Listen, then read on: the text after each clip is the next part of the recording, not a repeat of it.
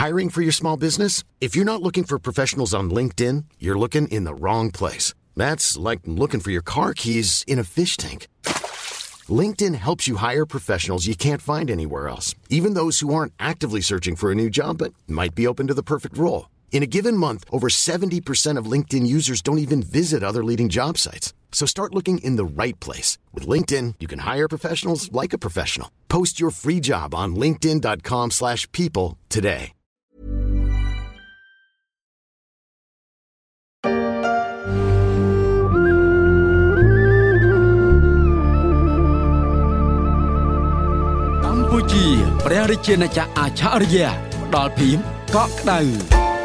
Bienvenue au Cambodge. Ses paysages sublimes, sa cuisine délicate, ses temples, sa population dynamique et son absence de Covid.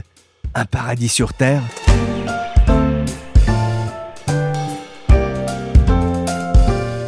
Je suis Pierrick Fay, vous écoutez La Story, le podcast d'actualité des échos, et je vous propose de revenir avec moi sur le mystère de l'exemption asiatique.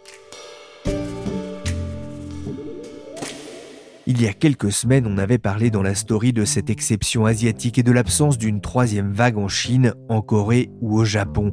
On avait parlé de l'habitude de porter le masque, mais aussi des politiques mises en place par les gouvernements locaux pour expliquer la faible diffusion du virus quel que soit le régime politique. Mais il y avait un angle que je n'avais pas abordé, la question immunitaire.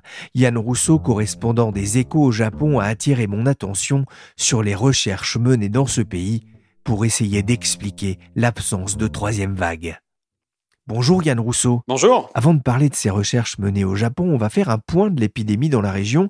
Alors que l'Europe est en plein cœur de la deuxième vague, qu'en est-il en Asie? Ben alors en fait, il y a eu une troisième vague, c'est-à-dire qu'on est dans la troisième vague. Ici, on estime qu'il y a eu, euh, donc là, je vous parle plutôt de l'Asie de l'Est, hein, cette euh, partie qui a l'Asie du Sud-Est, donc l'ASEAN, les pays Thaïlande, Cambodge, puis euh, les grands pays développés d'Asie de l'Est, Corée, Japon, Taïwan, et puis même de la Chine, puisque c'est à peu près les mêmes graphes, les mêmes courbes. Donc on est dans une troisième vague, nous ici au Japon et aussi en, en Corée, qui a commencé vers la mi-novembre avec le retour du froid, alors qu'on avait vu une, la première vague en début d'année comme tout le monde, puis une vague euh, au début de l'été, et cette troisième vague là qui est très présente depuis que les températures se sont euh, refroidies.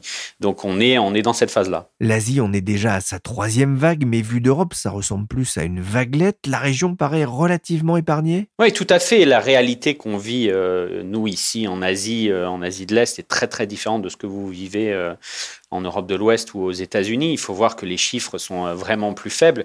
Quand je parle de troisième vague, euh, donc là, sur cette euh, fin d'année, début d'année, hein, cette période de, assez froide, on est sur du 3000 cas par jour au Japon.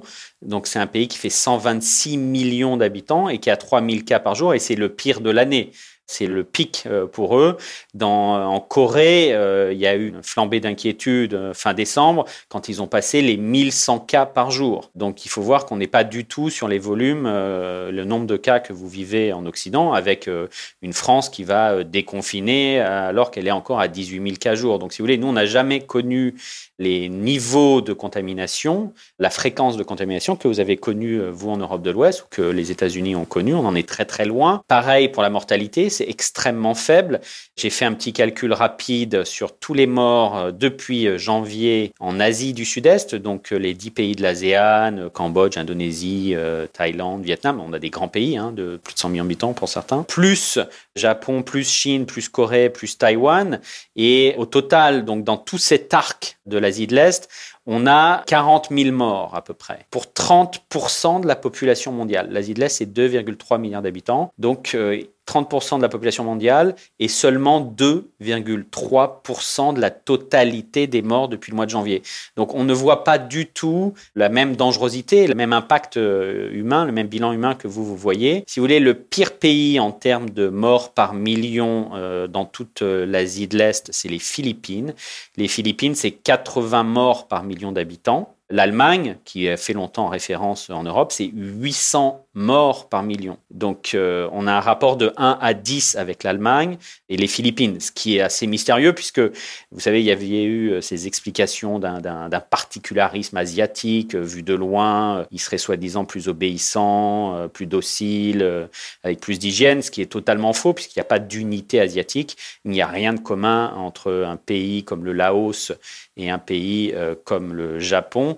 Et donc, il n'y a pas d'explication euh, culturelle euh, possible. Et donc, c'est assez mystérieux d'avoir des bilans aussi différents. Dans un pays comme le Taïwan, on est à trois morts par million d'habitants, si vous voulez. Oui, vous parliez du, Laos, mais il y a aussi effectivement ce cas du Laos, du, du Cambodge. Moi, j'ai déjà envie de préparer mes valises pour y aller. Zéro mort identifié? Zéro mort identifié euh, au Laos, zéro mort identifié aussi au Cambodge, euh, juste à côté. Alors, c'est pas des pays qui ont des réseaux sanitaires euh, extrêmement développés, c'est pas des pays qui ont des États très forts, mais les gens sur place que je connais me disent qu'il n'y a pas eu, les hôpitaux n'ont à aucun moment dit qu'ils étaient submergés par des cas. Donc, même si ils ont raté quelques cas, ça pourrait être quelques dizaines seulement, mais voilà, officiellement, c'est toujours zéro.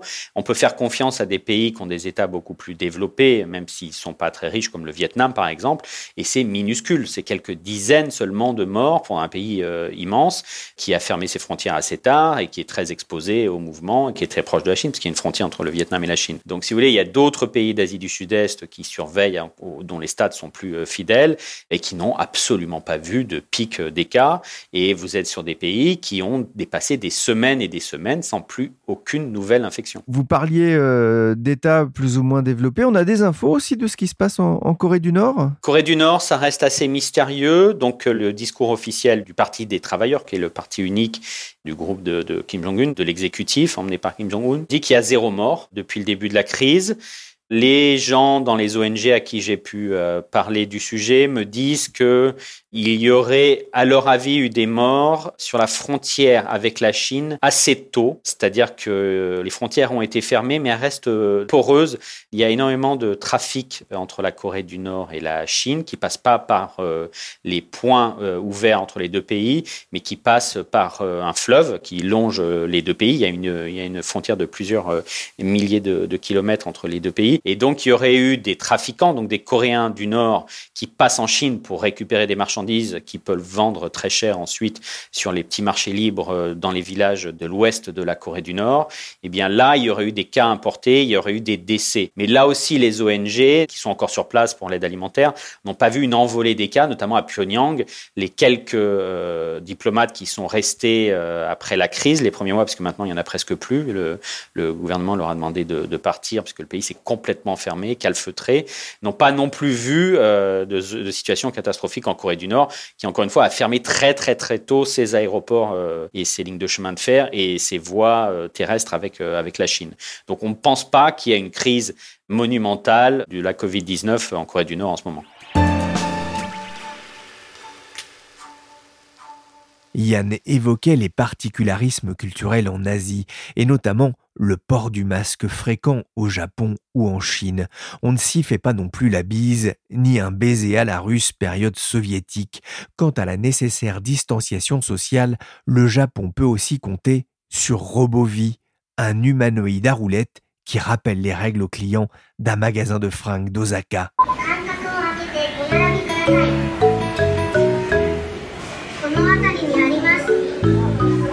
Peut même vous indiquer s'il y a des soldes sur les pulls col en V, le tout avec les habituelles formules de politesse propre au pays.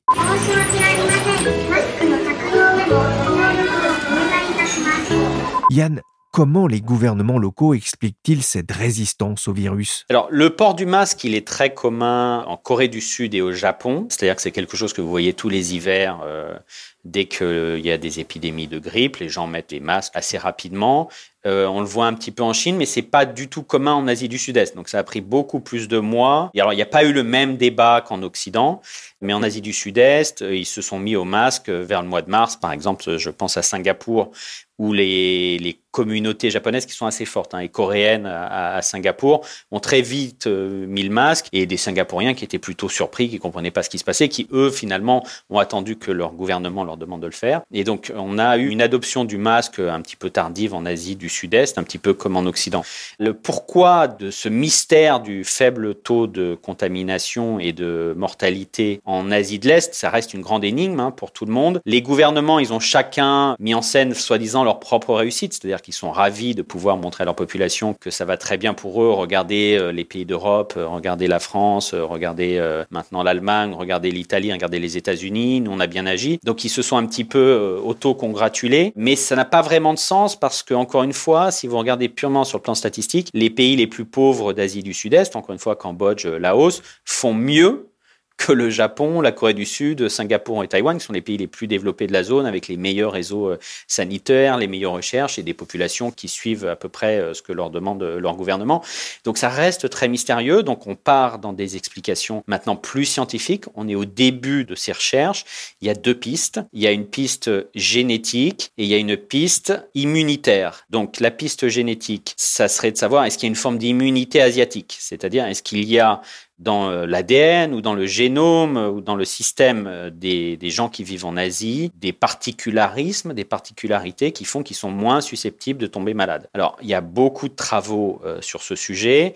Rien n'est conclusif encore et c'est très dur à prouver. Il y a une équipe australo-américaine qui a beaucoup travaillé donc sur des génomes d'habitants de l'Asie de l'Est et qui a découvert des protéines différentes de celles des Occidentaux ou euh, des Africains, des Caucasiens pour le dire, ou des Africains, puisque c'est en fait des particularismes euh, raciaux de populations différentes. Euh, et ils disent qu'il est possible qu'il y ait une différence, mais ils n'arrivent pas à prouver pour l'instant que ces différentes protéines qui interagissent avec le virus sont vraiment responsables d'un tel écart. Ils disent qu'il est possible qu'elles jouent à la marge, mais ça peut pas tout expliquer. On sait déjà, vous savez, que les maladies infectieuses, en fait, n'ont pas le même effet en fonction des populations. Par exemple, si vous regardez le paludisme, eh bien, il y a des populations en Afrique qui sont beaucoup moins susceptibles d'être malades que des caucasiens. Donc euh, ça va se faire sur le fait d'une sélection naturelle.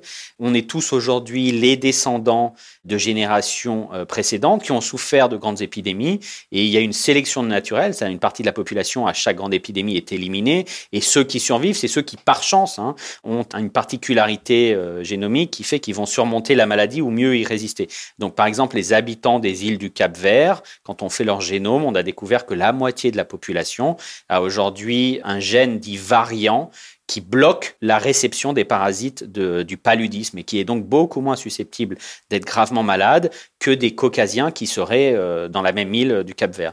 Ça lié à 500 euh, ans d'histoire avec des navigateurs portugais qui étaient allés s'installer dans ces îles et qui avaient amené avec eux des esclaves qu'ils avaient capturés euh, en Afrique. Donc il s'est développé là-bas un gène variant.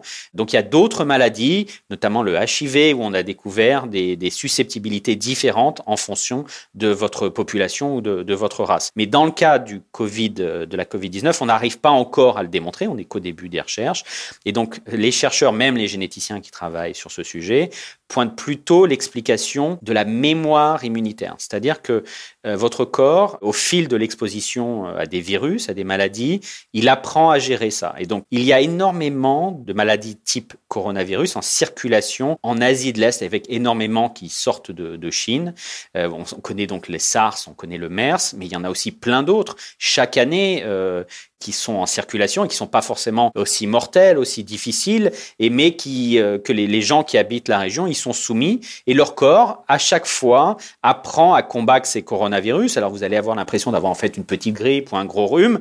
Vous aviez un coronavirus et vous avez pris vos médicaments sans le savoir parce que c'était pas un coronavirus très euh, brutal comme celui de cette année. Et donc votre corps à chaque combat contre l'un de ces virus, il va enregistrer euh, ce combat, il va aller créer dans le système immunitaire une bibliothèque des pathogènes. Et il est très probable que quand cette année, la Covid-19 a frappé les populations de la région, eh bien, leur système immunitaire était mieux préparé pour combattre ces coronavirus, puisqu'elle en avait rencontré des cousins ou des morceaux euh, dans les années euh, précédentes. C'est-à-dire, si vous avez aujourd'hui 50 ans et que vous habitez au Japon, il est possible que vous ayez euh, encaissé dans le passé, survécu dans le passé, digéré dans le passé des attaques de coronavirus et que donc votre système immunitaire est mieux protégé.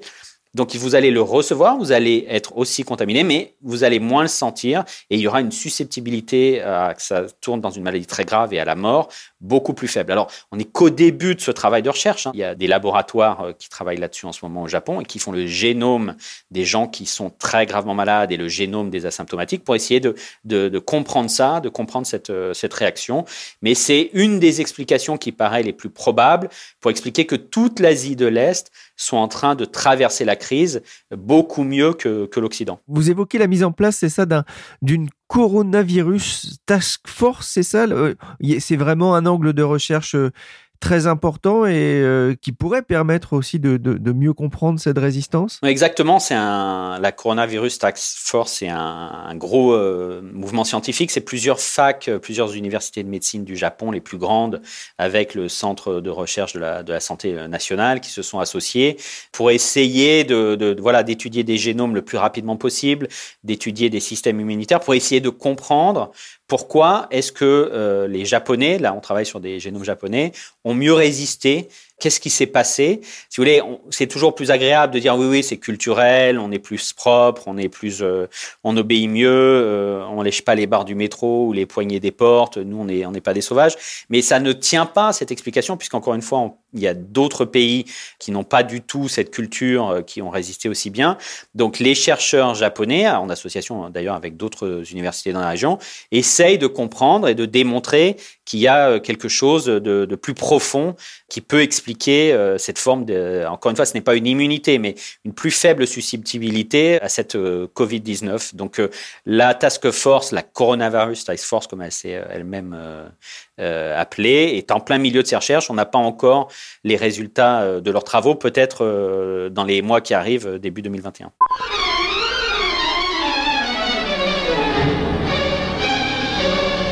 Cela me fait penser à la guerre des mondes de H.G. Wells portée à l'écran en 1953 par Byron Askin, cette invasion d'extraterrestres hostiles vaincue non pas par des tanks ou des missiles, mais par l'infiniment petit. Yann, cette idée d'une immunité régionale, allait partager dans le monde scientifique? Ça fait énormément de débats. Il euh, n'y a personne qui ose vraiment le, de le dire directement. Il y a beaucoup de chercheurs, encore une fois, qui en parlent.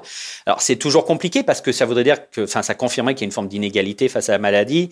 Ça peut être un sujet parfois tabou. Vous savez, c'est pas quelque chose dont on parle. Notamment, euh, alors en Asie, ils sont moins euh, gênés pour parler de ça, mais en Occident, notamment en France, dans les interviews des chercheurs que j'ai faites, ou aux États-Unis, j'ai parlé avec un professeur sur ce sujet ils m'ont dit de faire un peu attention avec euh, l'utilisation des mots parce que voilà dire que les races seraient euh, inégales par rapport à des maladies c'est toujours euh, compliqué en ce moment de, le dire.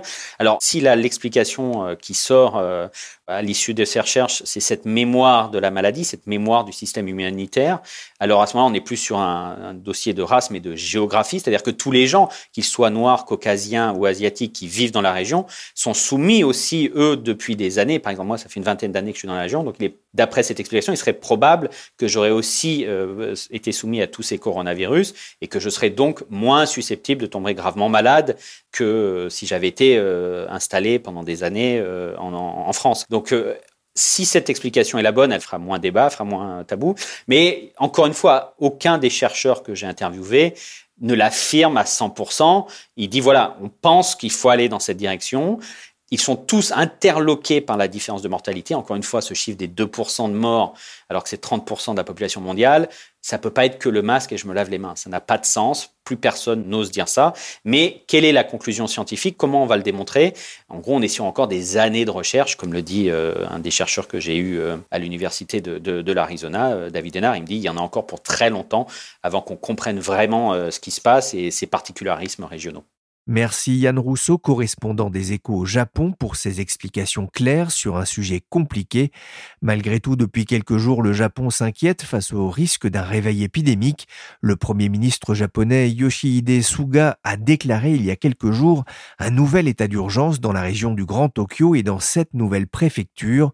Le pays a dépassé récemment la barre des 5000 nouveaux cas en 24 heures pour la première fois. Par sécurité, le coup d'envoi du championnat de rugby a été reporté tout comme l'ouverture du parc Nintendo qui devait voir le jour dans le parc d'attractions d'Universal Studios. Je vous laisse donc avec un japonais pur jus, l'acteur Pikotaro, qui vous rappelle un principe de base face au coronavirus.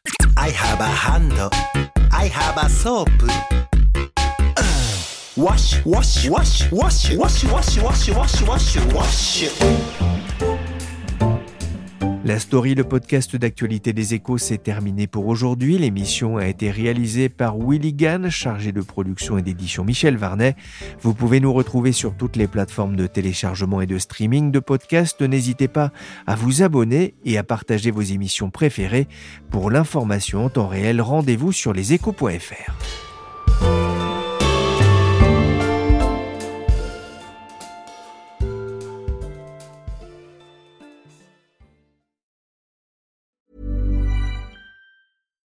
deserves the best, and there's no better place to shop for Mother's Day than Whole Foods Market. They're your destination for unbeatable savings, from premium gifts to show-stopping flowers and irresistible desserts. Start by saving 33% with Prime on all body care and candles. Then get a 15-stem bunch of tulips for just $9.99 each with Prime. Round out Mom's menu with festive rosé, irresistible berry chantilly cake, and more special treats. Come celebrate Mother's Day at Whole Foods Market. When you make decisions for your company, you look for the no-brainers. If you have a lot of mailing to do, stamps.com is the ultimate no-brainer. Use the stamps.com mobile app to mail everything you need to keep your business running with up to 89% off USPS and UPS. Make the same no-brainer decision as over 1 million other businesses with stamps.com. Use code PROGRAM for a special offer. That's stamps.com, code PROGRAM.